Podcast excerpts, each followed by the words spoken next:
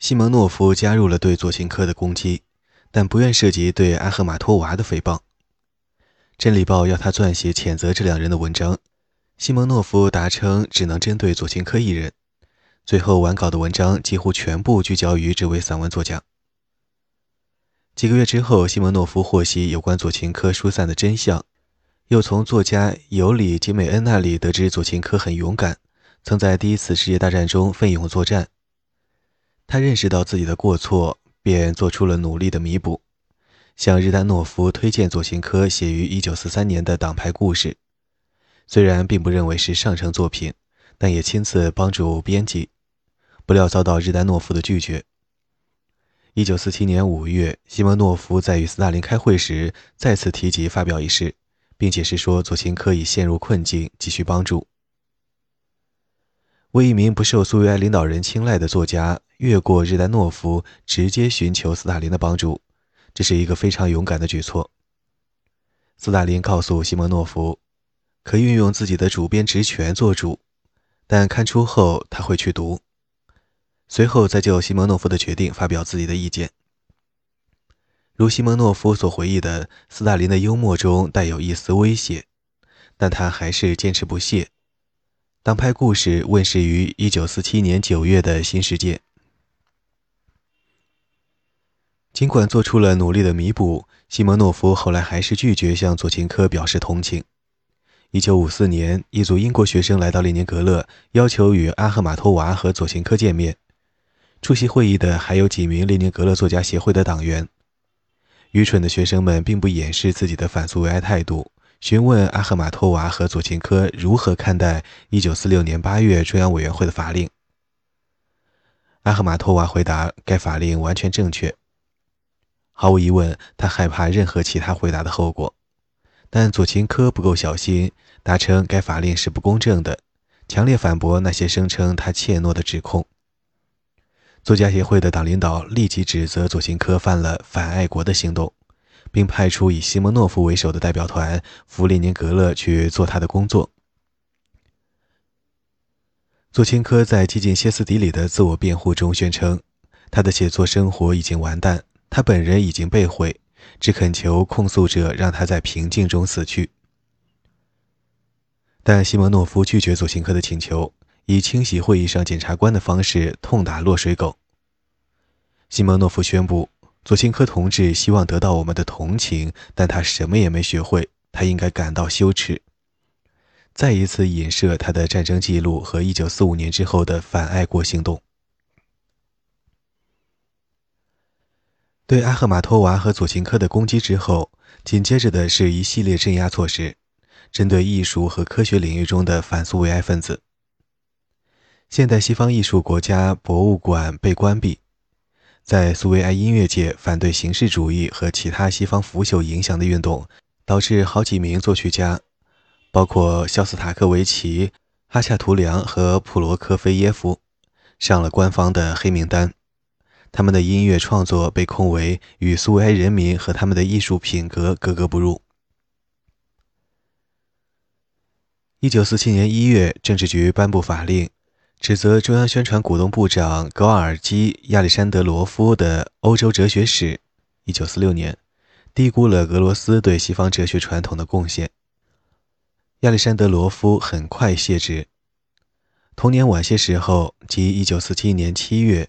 中央委员会发表了充满不祥征兆的公开信，指斥尼娜·克柳耶娃与其丈夫格列高利·罗斯金在反动的外国资产阶级西方文化面前顶礼膜拜、奴颜卑膝，而这种文化根本不配我们苏联人民。这两位科学家遭到指控，在一九四六年访问美国时向美国人透露癌症研究的资料。他们回国时被拖上荣誉法庭，要在八百名观众面前回答充满敌意的提问。那是一个新成立的机构，专门审查苏维埃各机关中的反爱国行动。随着冷战愈演愈烈，对外国人的恐惧四下弥漫。美国记者哈里森·索尔兹伯里回忆，他作为外国记者，在1949年返回莫斯科，1944年到过苏联。但以前的熟人没人认他，甚至写信给老相识艾伦堡和西蒙诺夫也杳无回音。在索尔兹伯里看来，1944年的苏联虽然贫穷，但与20世纪30年代相比，却处处洋溢着崭新的自由风气和寄望胜利的激昂氛围。到1949年，苏联又返回恐惧状态。以下引文：俄罗斯人和外国人之间的人际关系遭到了彻底的分割。反过来，这反映了苏维埃政府严重的仇外心理，以及他们调教俄罗斯人的高效。如想拿到奔赴西伯利亚的单程火车票或更遥远的地方，最有把握的方法，如果不是最快的，就是与外国人产生瓜葛。以上英文。与外国人的简短接触可能会导致以间谍罪名逮捕。苏维埃监狱中挤满了曾出国旅行的人。一九四七年二月，通过了一项法律，规定苏维埃公民和外国人的婚姻属于非法。警方监视酒店、餐馆、外国使馆，专门寻找与外国男人交往的苏维埃女孩。以色列建国于1948年5月，在冷战中又与美国结盟。之后，始终忠于苏维埃制度的200万苏维埃犹太人被斯大林政权描绘成潜在的第五纵队。斯大林虽然厌恶犹太人，却是在巴勒斯坦建立犹太国的早期支持者，希望他成为苏维埃在中东的卫星国。但是，这个新建国家的领导人后来被证明是敌视苏联的。斯大林越来越怕苏维埃犹太人的亲以色列情绪。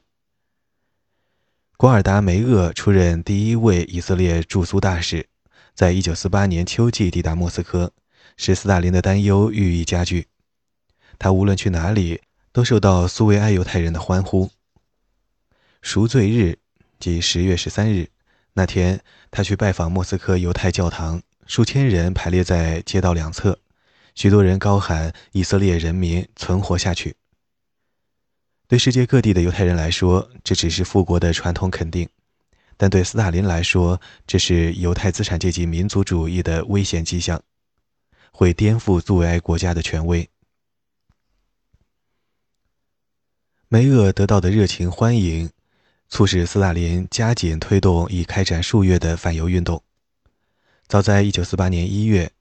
既是莫斯科犹太剧院的导演，又是犹太人反法西斯委员会领导人的所罗门·米霍埃尔斯，死于内务部安排的一场车祸。犹太人反法西斯委员会成立于1942年，旨在吸引西方犹太人对苏维埃战争的援助。但对许多成员来说，包括杰出的作家、艺术家、音乐家、演员、历史学家、科学家，更为广泛的目标是提倡苏联的犹太文化。要实现这一目标，战后初期相对来说还算有地利人和。一九四六年，米霍阿尔斯荣获斯大林奖，伊迪絮语戏剧经常在电台上播出。犹太人反法西斯委员会还投入一个重大项目，以纪念纳粹对苏维埃犹太人的杀害，让瓦里希·格罗斯曼和伊利亚·艾伦堡编撰一个文件总会，取名为《黑皮书》。斯大林原希望利用犹太人反法西斯委员会来博得中东的新犹太国家的好感，但现已看清新犹太国家很可能与美国结盟，便一改固辙。国安部奉命网络资料，把犹太人反法西斯委员会打成一个反苏维埃的民族主义组织。黑皮书的出版无限期推迟。对米霍埃尔斯的谋杀发生之后，犹太剧院也被关闭。一九四八年十二月。犹太人反法西斯委员会的百余名成员被捕，屈打成招，承认自己的反苏维埃活动，或遭枪决，或被送进了劳改营。在苏维埃的文学界，对犹太人的攻击采纳了反世界主义者运动的形式。该词最初是19世纪文学评论家维萨里昂·别林斯基所创造的，泛指缺乏或拒绝民族风格的作家，无根的世界主义者。他在战争年代重现，当时俄罗斯民族主义和反犹情绪均有高涨。例如，1943年11月，法捷耶夫攻击犹太作家艾伦堡，来自那个知识分子小圈子，以庸俗的世界主义理解国际主义，不愿克服自己的崇洋媚外。一九四五年之后，该词更频频出现于苏维埃的文艺出版物。一九四八年十二月十日，法杰耶夫向斯大林转交一封不知名记者娜塔莉亚·别基切娃的来信，引出了反世界主义者运动。该信当初是写给内务部的，声称在文学机关中有一组敌人，列出了七位评论家和作家，作为这个反爱国小集团的负责人。其中六人是犹太人，在斯大林的重压之下，法杰耶夫十二月二十二日向作家协会发表对一组戏剧评论家的攻击，点名批评了别吉切娃举报的六位犹太人中的四位。法杰耶夫声称他们企图抹黑我们的苏维埃戏剧。这是相对温和的讲话。法杰耶夫显然不愿扮演斯大林的打手的角色，他曾是体面人，被迫做出道德上的妥协。而沦为一个战战兢兢的酗酒者。斯大林继续施加压力，让《真理报》反过来攻击法杰耶夫对世界主义者的心慈手软，并散布谣言。他在作家协会的领导地位将被取代。法杰耶夫无法再做抵制，表示拥护1949年1月29日《真理报》的匿名文章，关于一个反爱国集团。其措辞让人忆起大恐怖。他控告某些戏剧评论家就是无根的世界主义者，指责他们在策划资产阶级的文学阴谋，以破坏苏维埃文学中民族自豪的健康原则。所有被点名的都是犹太人，执笔人几乎可以肯定是党的打手兼《真理报》记者大卫·扎斯拉夫斯基。一九二一年加入布尔什维克之前，扎斯拉夫斯基曾是孟什维克和活跃的犹太复国主义者。他为斯大林写了好几篇打手文章，用以赎罪和攀升为苏维埃精英。补充注释：扎斯拉夫斯基很可能执笔了一九三六年臭名昭著的《真理报》文章，谴责肖斯塔科维奇的歌剧《穆森斯克郡的马克白夫人》。他曾在1929年举报自己的哥哥是托洛茨基分子，以证明自己对党的忠诚。经由法杰耶夫的倡议，并得到斯大林的同意，扎斯拉夫斯基和艾伦堡的名字被从犹太人反法西斯委员会的成员名单上删去。过后不久，即1948年12月，其他成员均遭逮捕。《真理报》的文章出笼之后。苏维埃其余报刊也发表了一系列攻击，反对无根的世界主义者。斯大林主义者们竞相谴责反爱国团体，声称他们在破坏苏维埃的诗歌、音乐、艺术和电影。在这些恶毒文章中被点名批判的犹太人面临非常严峻的后果，许多人失去工作或被驱逐出党和协会，生计都没有着落。有些被捕，少数人明哲保身，或承认自己的错误，或与无根的世界主义者划清界限。法基耶夫点名批判的四位戏剧评论家中，只有约翰·奥特曼一人被捕。苏维埃艺术期刊发表了一篇丑陋文章，充满仇恨和稍作掩饰的反犹太主义，向他发起攻击。我们以苏维埃人民的名义宣布，奥特曼一类的坏人像行尸走肉一样，在污染苏维埃文化。为了净化空气，我们必须摆脱他们散发出的腐臭。奥特曼在作家协会中受到阿纳托利·索夫罗诺夫的谴责，后者是一名反犹太运动的狂热支持者。在法杰耶夫因酗酒而长期缺席的作家协会变得举足轻重。奥特曼遭到党和作家协会的开除，于1953年3月斯大林死亡之夜被捕。法基耶夫和奥特曼是多年的好朋友，当初坚持要奥特曼去帮衬犹太剧院的米霍尔斯，并解释说，他需要一个顾问，就像一名政委，你就把他当做党的命令。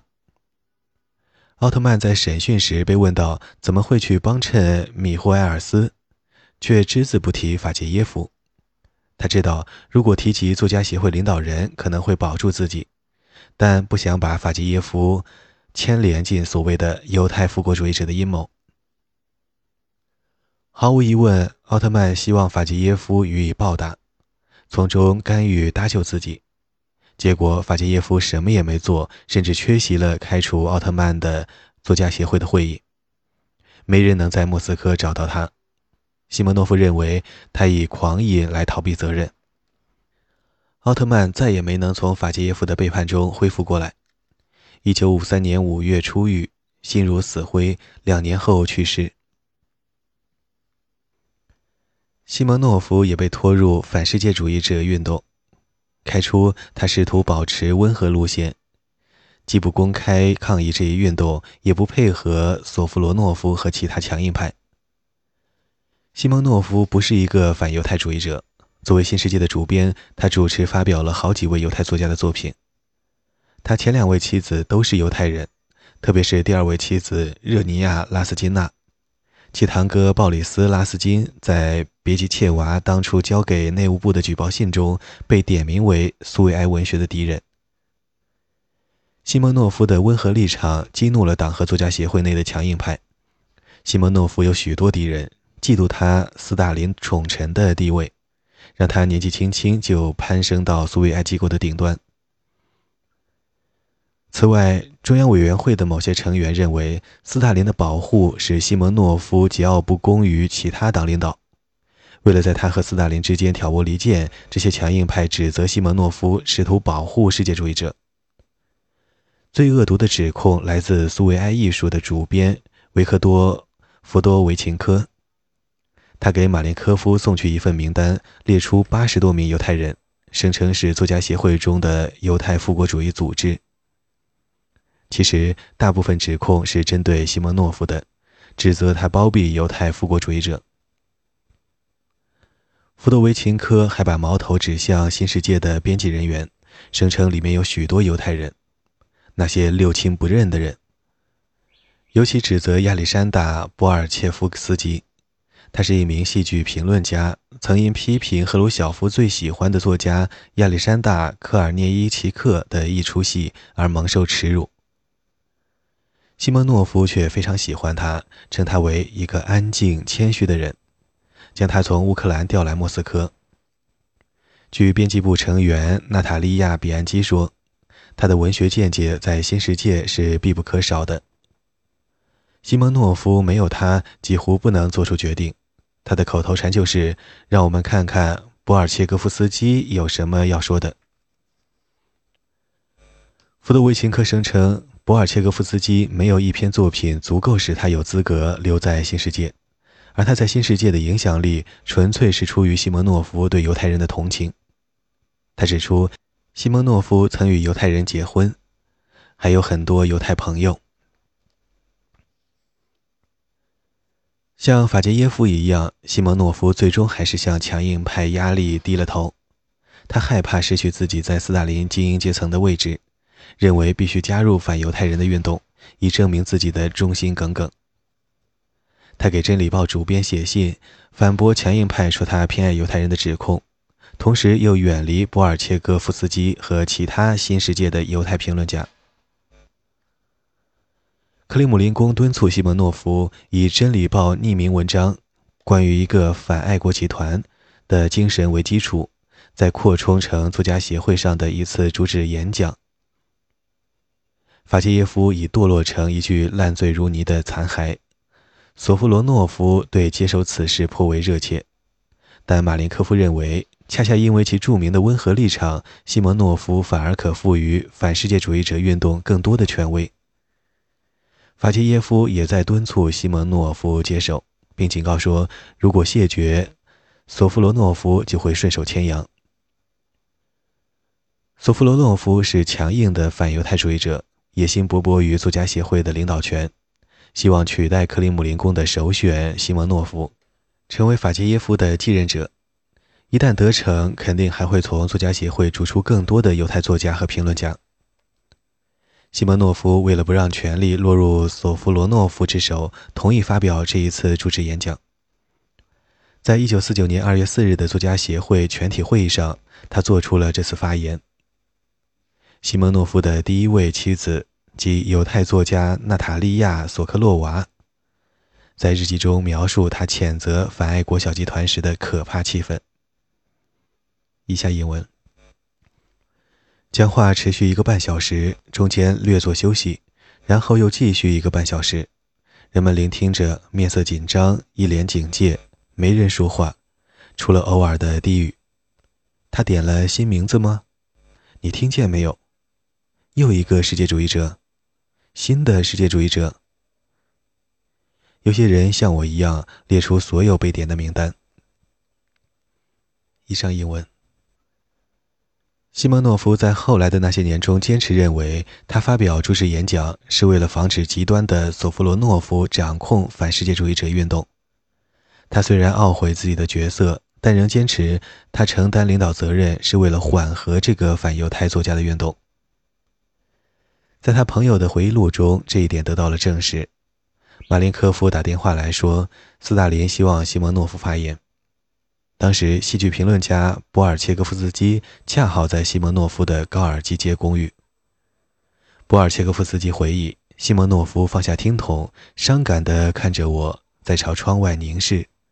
不到十分钟，便做出了决定。然后他开口了。以下英文：我将做演讲，亚历山大，我自己来做，而不是让给别人，可能会更好。他既然已经同意发言，便想寻找理由来辩护自己的积极参与，意欲在这不诚实的运动中找到诚实的见解。一切的凶残和粗鲁必须终止。我们必须学会不同层次的争辩，借用文明的语言。我们过去有，现在仍有形式主义和建构主义辩护式的问题。他们想让我们成为西方文化的奴隶。我们必须谈论这一切。以上引文。西蒙诺夫在演讲中并不局限于揭发浅陋粗糙的犹太复国主义阴谋。而是想让反世界主义者运动融入更为广泛的政治和智力的背景。